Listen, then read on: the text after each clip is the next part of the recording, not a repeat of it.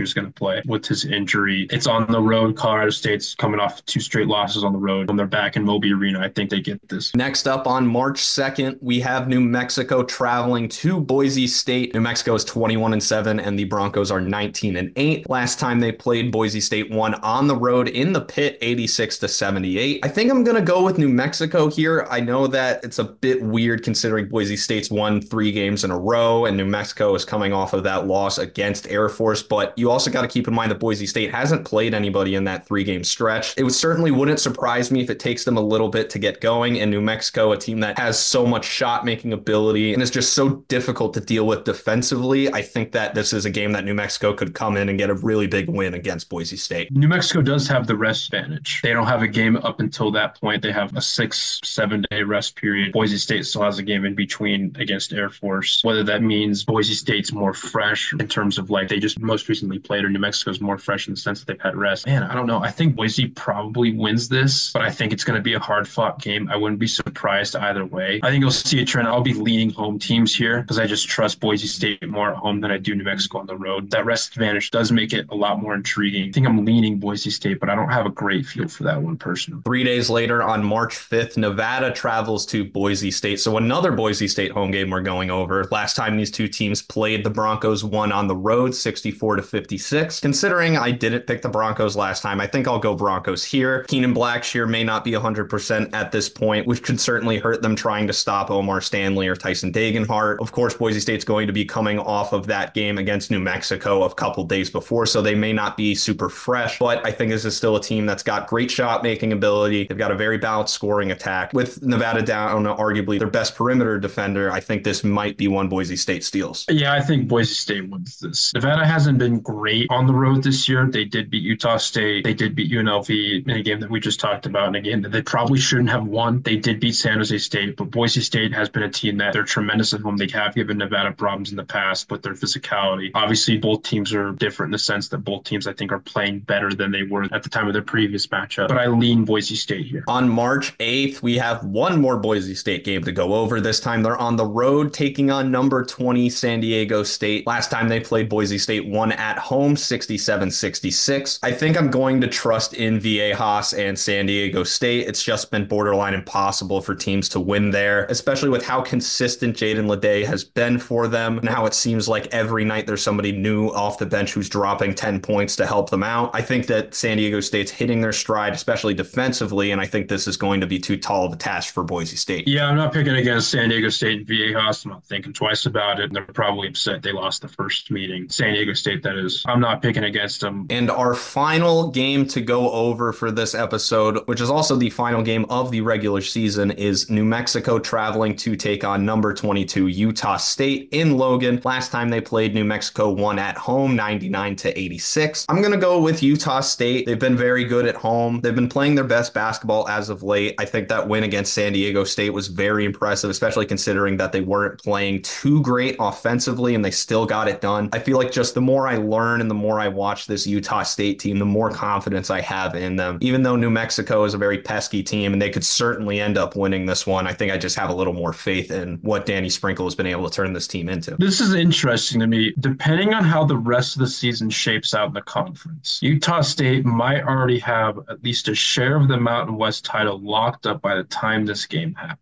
they have at least a share of it, they're still probably going to go 110%. But New Mexico's probably fighting for a top five spot. They're still probably fighting for the extra quad one win. So I think New Mexico will present a difficult challenge for them, especially because of the firepower they have offensively. What we saw in that first meeting, both teams are very good offensive teams, but New Mexico just showcased an extra gear in that first matchup. I don't know if we see that again. I don't think we're going to see any team score 99 points again, at least in this particular game. I agree with you. I think Utah State does win, but I'm curious to see how, like, depending depending on how the rest of the season shakes out, how motivated Utah State will be. I mean, it is senior night, so that obviously adds some extra motivation, even for some of these seniors who haven't been there the whole season because it is a team just full of transfers. I think I lean Utah State in this game, but I think it'll be a good game. I think it'll be a tough matchup. That's it for this episode of the Hikes Peak podcast. Thank you so much for coming back to the mountain. Make sure to make the trek back here next Tuesday for another brand new episode, which will switch back to the gridiron for more offseason news news. Special thanks to Matt Hanifan for making the journey up here to talk ball with us. Thank you for having me, man. I'm always blessed to be on. If you enjoyed the episode, rate the show five stars on whatever platform you're listening on, or leave us a review on iTunes. Nothing helps the show out more than that, so any ratings would be greatly appreciated. Follow us on Twitter at MWC Connection and find all of your Mountain West news at MWCConnection.com. Thank you again for listening. The college basketball season keeps getting crazier, and we'll be here to sort through all all of it. Until next time, I'm Jack Thompson. Enjoy your life.